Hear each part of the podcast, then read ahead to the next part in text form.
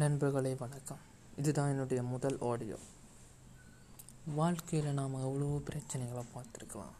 அந்த பிரச்சனைகள் வந்து சும்மா சூஸ் மாரி தட்டிட்டு போய் கொண்டிருக்கோம் ஆனால் சில பேருக்கு அந்த தூசு கூட பெரிய மலையாக கூட பண்ணிருக்கலாம். மலையாக கூட இருந்துருக்கலாம் அந்த மலை தான் அவரை அவங்கள வெளியில் வர முடியாமல் அமைக்கி கொண்டிருக்கலாம் வாழ்க்கையில் எவ்வளோ பெரிய ஒரு பிரச்சனை வந்தாலும் சரி நம்ம பயப்படக்கூடாது. துணிவாக இருக்கணும் நம்பிக்கையாக இருக்கணும்ன்றது.